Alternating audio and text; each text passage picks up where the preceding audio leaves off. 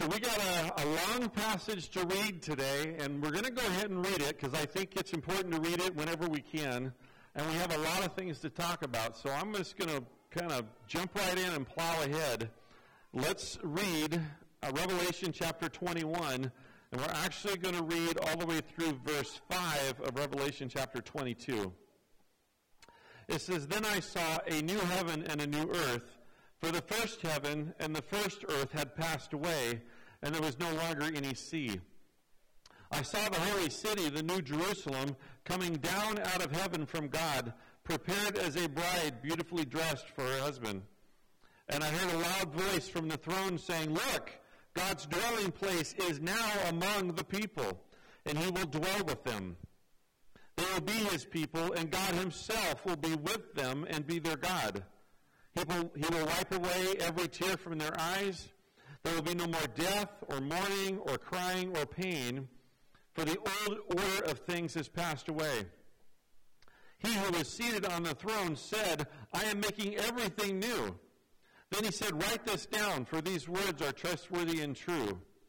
He said to me, 'It is done. I am the Alpha and the Omega, the beginning and the end. To the thirsty I will give water without cost from the spring of the water of life. Those who are victorious will inherit all this, and I will be their God, and they will be my children. But the cowardly, the unbelieving, the vile, the murderers, the sexually immoral, those who practice magic arts, the idolaters and all liars, they will be consigned to the fiery lake of burning sulfur. This is the second death. One of the seven angels who had the seven bowls full of the seven last plagues came and said to me, 'Come, I will show you the bride, the wife of the Lamb.' And he carried me away in the Spirit to a mountain great and high, and showed me the holy city, Jerusalem, coming down out of heaven from God. It shone with the glory of God, and its brilliance was like that of a very precious jewel, like a jasper, clear as crystal. It had a great high wall with 12 gates, and with 12 angels at the gates.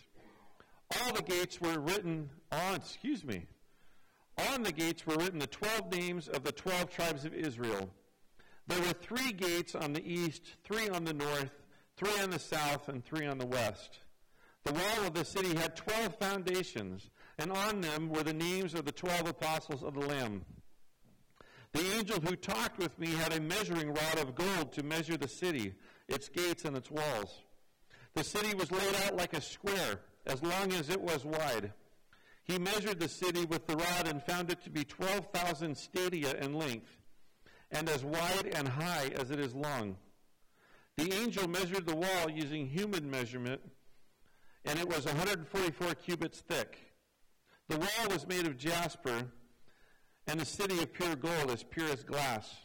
The foundations of the city walls were decorated with every kind of precious stone. The first foundation was jasper, the second sapphire, the third agate, the fourth emerald, the fifth onyx, the sixth ruby, the seventh crystallite, the eighth beryl, and the ninth topaz, the 10th turquoise, the 11th jacinth, your guess is as good as mine, and the 12th amethyst. By the way, I guessed on almost all those. The 12 gates were 12 pearls, and each gate made of a single pearl. The great street of the city was of gold, as pure as transparent glass. I did not see a temple in the city, because the Lord God Almighty and the Lamb are its temple. The city does not need the sun or the moon to shine on it, for the glory of God gives it light, and the Lamb is its lamp. The nations will walk by its light, and the kings of the earth will bring their splendor into it. On no day will its gates ever be shut, for there will be no night there. The glory and honor of the nations will be brought into it. Nothing impure will ever enter it, nor will anyone who does what is shameful or deceitful, but only those whose names are written in the Lamb's book of life." Chapter 22, verse 1. "Then the angel showed me the river of the water of life, as clear as crystal, flowing from the throne of God and the Lamb down the middle of the great street of the city. On each side of the river stood the tree of life, bearing 12 crops of fruit, yielding its fruit every month. And the leaves of the city are for the healing of the nations. No longer will there be any curse. The throne of God and the Lamb will be in the city, and his servants will serve him. They will see his face, and his name will be on their foreheads. There will be no more night. They will not need the light of a lamp or the light of the sun, for the Lord God will give them light, and he will reign forever and ever. So this is, and I hope this is clear before we're done, this is what has been waited for by both God and man since creation. What we just read about is what God had planned before creation. If we understand that what we've just heard and been described, that this is the ultimate plan of God fulfilled, that answers questions that we often ask about creation and why did God create man, and why did God give man a choice, and why did God give angels a choice, and why did God allow sin? The understanding of this chapter will answer those questions, and we'll answer those as we go.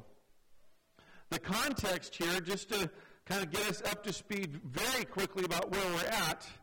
This is the new heaven and the new earth. So in your context, in your notes, all judgment is completed. The judging is all done. Believers enter, non-believers have gone to hell. They have gotten what they chose. And so have believers. So it's only believers. All judgment is complete. There is no more sin and death.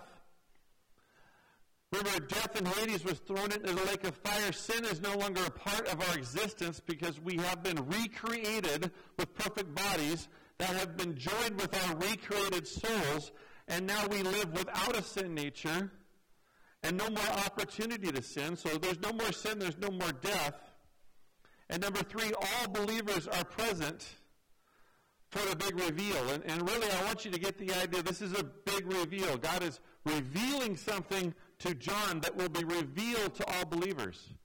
So in my mind, we go right from the great white throne judgment, where all believers' names who are written in the book of life receive the gift of eternal life. They get to be in the presence of God, and when the gavel falls for the last time, and those present are all believers, I think we're going to turn around, and as John sees, the new Jerusalem will be coming down. We'll see the new heaven and the new earth, and we will all of a sudden both visualize and experience what God has been working on since before time began. This is the ultimate fulfillment. Now, to get there, we're just going to go piece by piece. It's in your notes. I have little phrases from the text. We're going to look through these, and we're going to figure out what it says. So we'll follow the notes from here on out. Revelation 21:1 says, "Then I saw a new heaven and a new earth. For the first heaven and the first earth had passed away."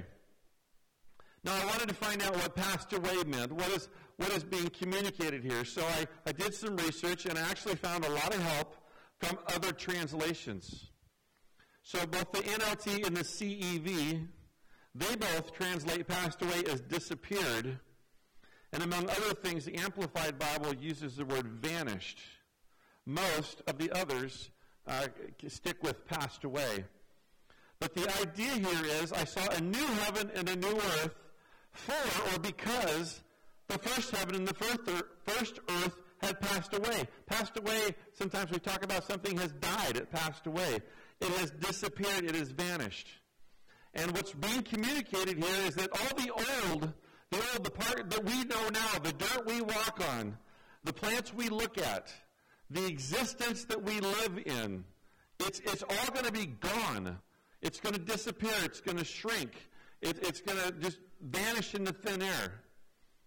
And something new is coming. I saw the new heaven and the new earth, because the first one was gone. So what does that tell us? It's still called earth, so that tells us a little bit. Number one, it's much like the first. I have come to the conclusion that it's most like the original. It's not going to be just like the original. There's going to be upgrades, but it's most like the original. So anything we can learn about the earth before sin in particular, but before the flood, that gives us an idea of what it's going to be like, plus some upgrades. So it's much like the first. It's recognizable. John saw it as the earth, but different in many ways, and we'll see some of those differences. So it's much like the first. It's recognizable, but it's different in many ways.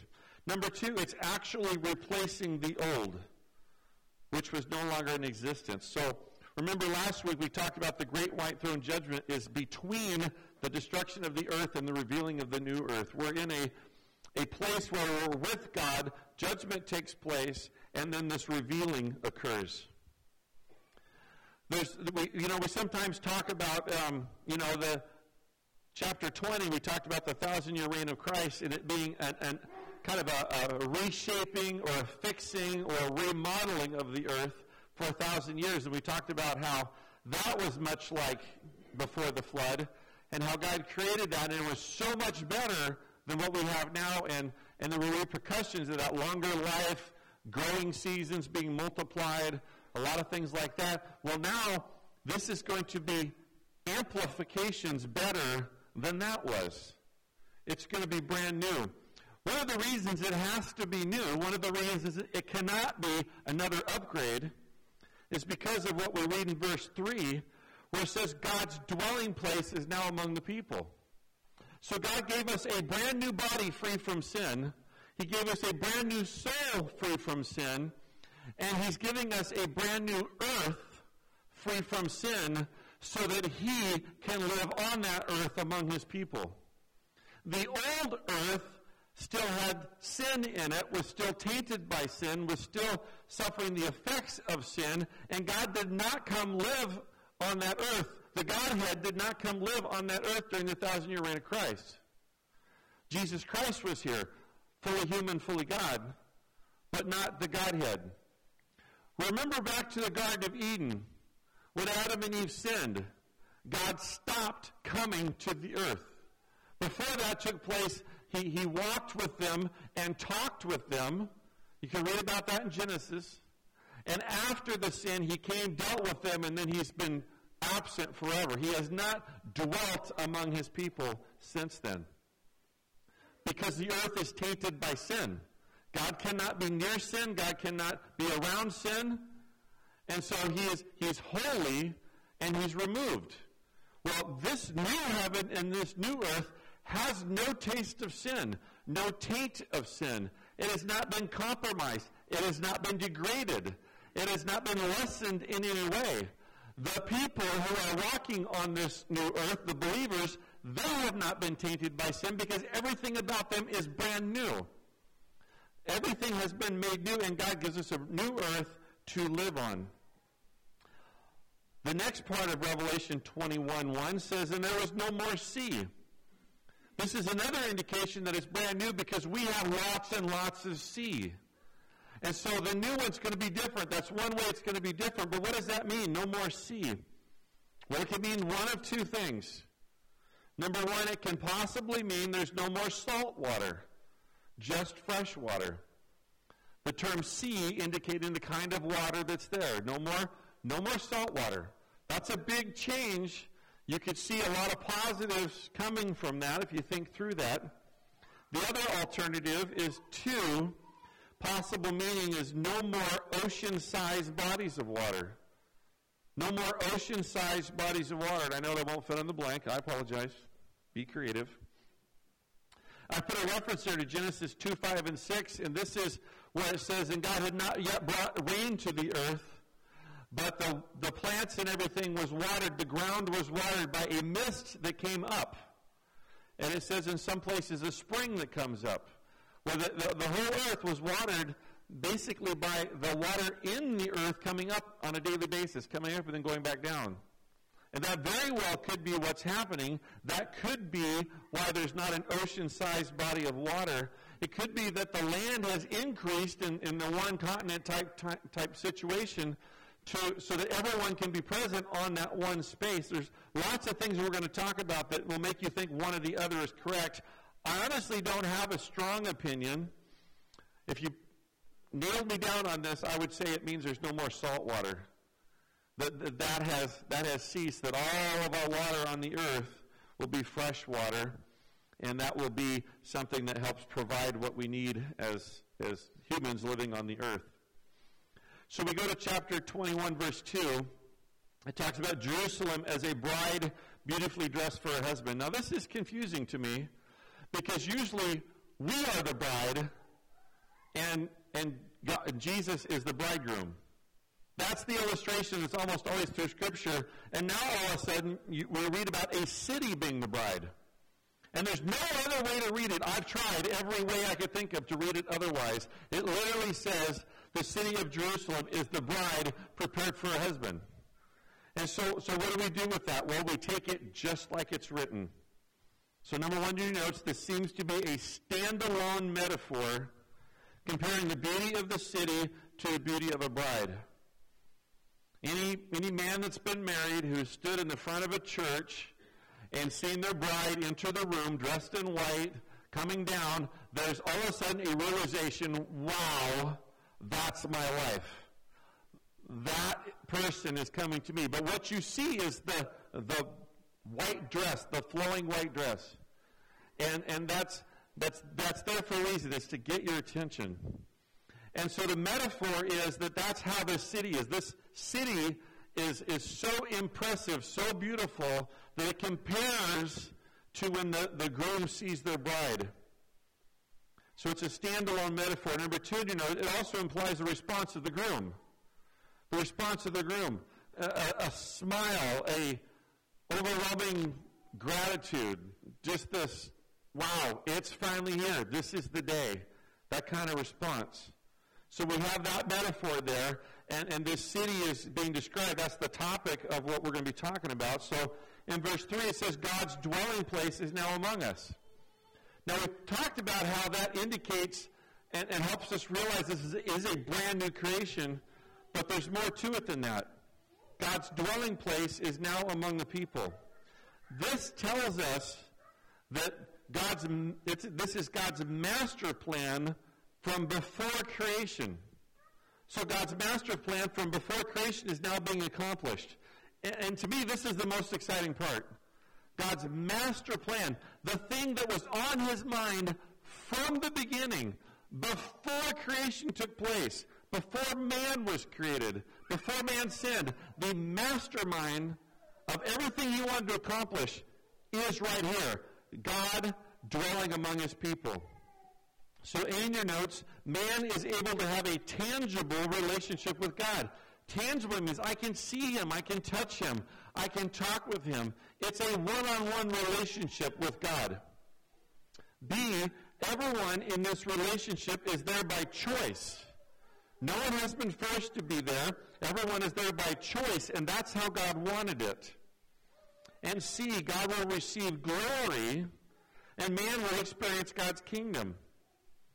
So I want to go back to B, everyone in this relationship is there by choice. And I want to answer a couple of those questions. Why did God create man when he knew he was going to sin? Well, he knew he was going to sin, but he had to let him sin because he had to give him a choice.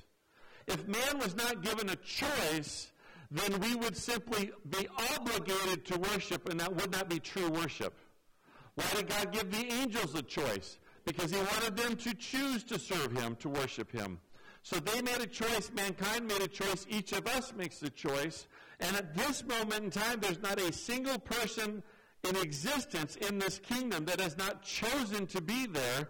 And now all of a sudden God is receiving true worship by worshipers who have chosen to put their faith in him, chosen to follow him. And now those people get to experience God as he intended them to experience him.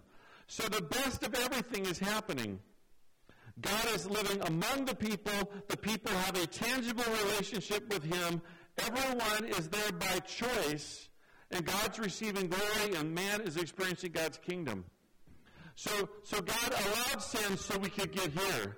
God created man even though he knew they would sin to get here. God allowed the angels to choose right and wrong so they could get here. God endured thousands of years of mankind screwing everything up so that we could get here, because he knew that some would choose to follow him. So this is the culmination of everything that God wanted. It's present here, and this is why it's for eternity, and it's brand new. Revelation 21:4, the other side of your notes, it gives us a very short description of eternity. This is not a full description, it's just some highlights. It says, he will wipe away every tear from their eyes, in parentheses, bringing an end to sorrow. It doesn't say there will be no tears. We often jump to that conclusion, there'll be no tears. It says, he will wipe every tear from their eye. What will the tears be about? I don't know. They could be tears of joy. They could be tears from missed opportunities. They could be tears from a realization that someone you loved is not there. Lots of opportunities for tears, but then God wipes them away. And I do believe that's a permanent wiping away. Like, there'll be tears, but he's going to wipe them away and will never again deal with sorrow. It says there'll be no more death. There's no more death because there's no more penalty. There's no more penalty for sin. It's all been paid. The judgment has taken place. And no more penalty is accrued because we're not sinning. There's no more mourning or crying or pain because there's nothing to produce these emotions. So we're getting this description of a new heaven and a new earth that is so much better than the one before. This one is so much better than the millennial kingdom. And the millennial kingdom was so much better than what we're experiencing. So it's just a short description. Also in that verse, it says the old order of things has passed away.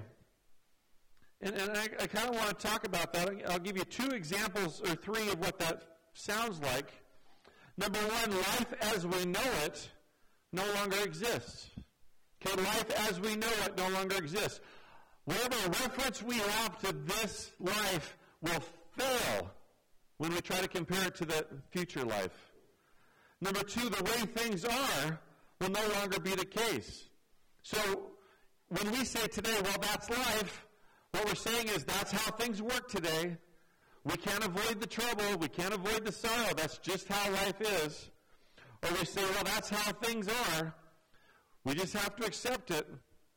The way things are today and life today will be so far in the rearview mirror that number three, we will have no valid reference to this realm of existence. I'm trying to paint a picture that it's nothing like you can even think of. It's nothing like you can imagine. So if we ever thought to ourselves, well, all I see on TV about heaven is people sitting on clouds playing harps. That sounds really boring. Oh, they talk about a choir. I don't want to be in a choir for a gazillion years. That sounds terrible. Oh, I don't know. What's the big deal about heaven? The big deal about heaven is that you cannot even fathom what it's going to be like. You cannot compare this existence to that existence. And God is setting us up. He said, here's the old world. Here's the millennial kingdom. The millennial kingdom seems thousands of times better than the world we live in today. But that millennial kingdom still has sin in it. It's still tainted. And the earth is still deteriorating. It's not the best. And then he brings out the best. And so the new heaven and the new earth is so much better. And we can't allow ourselves to say, like, I know what it's going to be like. I can't say it will be boring. I can't say this is what I'm going to do. I can't say this is how I'm going to spend my time. When we get there, it will be a brand new, completely different existence than what we have now. The old order of things has passed away, vanished, deceased. Revelation 21:5-8, the interesting thing here, and you can read that, is that God himself declares he is God alone. It's always been an angel or a prophet or a preacher, and now God says it out loud. I am God alone, and his will is accomplished. 9 through 27, lots of verses, we're given a description of the New Jerusalem. So this is not the new earth. This is the new heaven or the new Jerusalem. This is the city that John saw coming down from earth. The bridegroom made beautiful for the groom. The bride made beautiful for the groom. This is the description here. I'm going to give this to you. You're not going to understand it. You're not going to comprehend it. I may even create more questions than you had when you got here, but I'm trying to describe something. John is trying to describe something that we cannot understand. So here's the physical look at the city, okay? So verse 16 tells us the measurements of the city. I'm going to give it to you in miles. So the city, the New Jerusalem, is 1,400 miles long. 1,400 miles long. It's also 1,400 miles wide, and it's 1,400 miles tall. We could stop right there. We've reached an inability to comprehend. What does a city look like that's 1,400 miles tall? I have no idea. The wide and the length make it a city larger than the nation of India. Just think of India. Go find it on a map. Look at it. The city is larger than India. Okay, it's going to have almost 2 million square miles in the city limits within the walls. Okay? It's 1.9 something million square miles. If we just stacked buildings and stacked rooms in that space, the long, the wide, and the tall, which just isn't how it's going to be because it's a city, but if we did that, there's enough room, this is in your notes, there's enough room for 1.5 quadrillion, 2,800 square foot apartments with a 12-foot ceiling. Okay? 1.5 quadrillion? I have no idea what that number is. I know it's a lot. Okay? That's if we just filled it full. That's just for reference. It will, of course, have courtyards, and it will have streets, and stuff like that, but this is a city that could hold that many. So, that gives us an idea of how many people will be there. It gives us an idea of how much room is God has allotted for this city. Verse 17 tells us the walls are 200 feet thick. 200 feet thick. Oh, by the way, I forgot to mention this. 1,400 miles tall. Let's just say that there's a peak, like the top of some gigantic space needle or something, that is the measurement for that 1,400 miles tall. That would be the equivalent in our language of 600,000 stories. 600,000 stories tall. If it were built on this earth, it would go into space. It would leave our atmosphere, and it would be in space. So however that city is measured in its height, there is at least one point that is 600,000 stories tall. So the wall is 200 feet thick. 200 feet thick is a pretty massive wall. Okay, it doesn't give us really any more descriptions of the wall, but that's how thick it is. Verse 19 and 20, there are 12 foundations.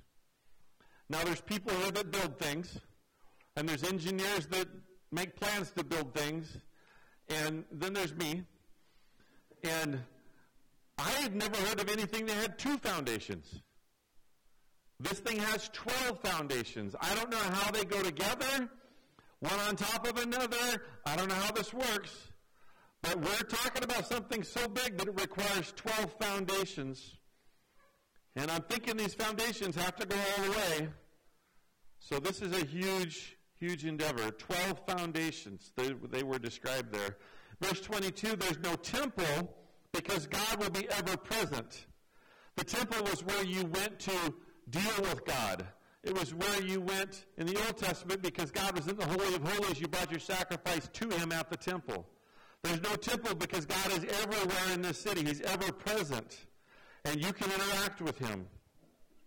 Verse 23 says there's no sun or moon needed because God's glory is the light. His glory will light up the city. Verse 24, it would seem that the light from Jerusalem will light the entire world. Because we talk about the world, and it says you need no lamp, you need no sun. So whether God's glory just encircles the world so we don't need light, or God's glory shines forth from this city, we don't need the sun and we don't need the moon. Okay, verse 25, the gates are never shut. Why aren't gates shut? Well, it said there's no nighttime. Why do you shut the gates at night? So no one sneaks in. These gates don't need to be shut because there is no danger. Everybody is welcome. Verse 26, there will be nations, because kings will bring their tribute, and they will worship as nations. They will worship Christ as nations. So we're not going to lose our nations. There's going to be kings. We've heard about some of the kingdom in that some of the rewards are you will have authority over so many people. Some will be rulers over 10,000 people. Some will be rulers over 1,000 people. Some will be rulers over 100 people. We read that in the Bible, so we know there's government, there's structure, and there's kingdoms. The difference is these kingdoms as a whole will worship God, as well as the individuals that make up the kingdom. This is not like the millennial kingdom. No one will forget who God is. No one will be tempted with sin. No one will be deceived. Everyone will worship God for eternity. Now, beyond these things, we don't know a whole lot. But if you have any kind of a picture in your mind of what this looks like, make sure it's coming down onto the earth. It's 1,400 miles wide, 1,400 miles long, 1,400 miles tall. And this is the city that God has created for us. The first part of chapter 22 tells us a description of Israel's territory, so the land around Jerusalem. It says the river of life will flow from the throne of God. And then it says the river of life has waters that feed the tree of life. It's not in your notes, but it's interesting that the tree of life is said to be on both sides of the river. So somehow it's so big that the tree of life grows on both sides of the river. Maybe the roots are connected underneath the river, or maybe the river flows through it somehow. I don't have an explanation. But it says the tree of life is growing on both sides of this river. And this river feeds the tree. It says there is no curse, there is no night, and God will reign from this place, from Jerusalem, for eternity. And so we have this picture. We don't know what this city is going to be like, but here's how I read this. All the believers will live in this city. When God said, I'm going to prepare a place for you, if it were not so, I would have told you. In my Father's house are many mansions. Some say rooms, some say mansions, some say place. What if this city, not what if, here's what it is. This city, this huge city where God dwells among the people, that's where we will live. Your mansion, I don't know the square footage of it, but it's got to be large to be called a mansion. 2,800 square feet, that's bigger than my house. There's going to be courtyards, streets, parks, everything that makes a city, streets of gold. There's going to be places to interact, but all of us are going to live in this city. There's gates to this city. We're not just going to live in the city. We're going to go in and out of the city. I believe we're going to live in the city, and we're going to go out into the earth to do several things, to enjoy it. Here's some things to ponder. Perhaps we will all live in the city and enjoy the new creation as we come and go for work, for recreation, for worship, for relaxation, for personal interactions, or just to marvel at what God has done. We will live with God in the city, and we will go in and out into the creation. Number two, if the renovation of the earth for the first 1,000-year reign is so much better than the earth we're experiencing, how much better will the brand new earth upgrade be? It'll be exponential to the point where we can't comprehend it. If we all live in the New Jerusalem and travel around the earth regularly, perhaps we'll be able to travel differently than we do now. I get that from the angels, who seem to be able to travel great distances in short periods of time. I also get that from a couple of occasions, if you remember, where Philip was witnessing to the Ethiopian eunuch, and when he baptized him, all of a sudden he disappeared and reappeared somewhere else. Time and space did not have an effect on him at that moment in time. You read about the calming of the storm where Jesus met the disciples out on the water. And it says, in instantly, all of a sudden, they were present at their destination. So we know that God has the capacity to make this possible. Maybe that's how we'll travel. Maybe on one occasion, we'll casually make our way across creation because our point today is to enjoy it. Maybe on another occasion, we'll go from point A to point B instantly because we have a purpose in being there. We have a job to do. We have someone to talk to, something like that. So maybe travel will be different. Number four, perhaps, and this is one of my favorites, perhaps in the new creation, we'll have more than five senses. Or maybe it'll just work really, really good. Right? There's an old Chris Rice song from the 90s, if you're that old. And it says maybe we'll smell the color 9. Smell the color 9. Maybe there's more senses. I hope so. Wouldn't that be incredible? What I do know from reading this is that this is exactly what God planned for us from the beginning of the planning. And if God has planned this, and it is Him saying, here is the best for you. It's going to be worth it. And it's going to be incredible. And it is going to surpass our expectations. And we need not worry about what we're going to do because the problems we have today aren't going to exist there. And we're not going to have a problem with being bored or confused or lethargic or depressed or anything else. Those problems aren't going to be there. And we're simply going to live for eternity exactly the way God intended it, where He is in a relationship with us. It is a direct relationship. He's receiving the honor and glory that's due His name, and we are experiencing the benefits of our faith.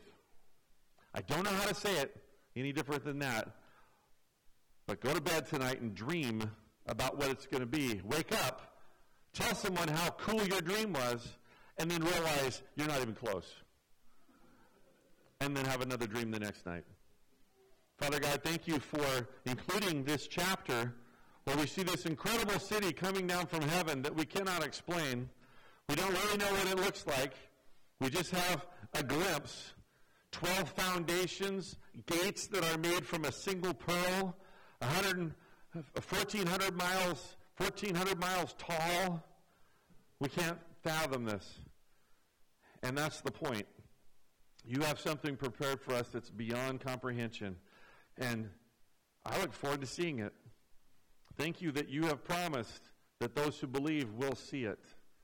So, Father, I pray for anyone who does not yet believe that they will put their faith in You for the forgiveness of their sin so that they can join us on this great day when You reveal the absolute best that You've prepared for us. Please be with us this week. Help us to contemplate these things. Help us to just revel in Your glory. In Your Son's name I pray. Amen.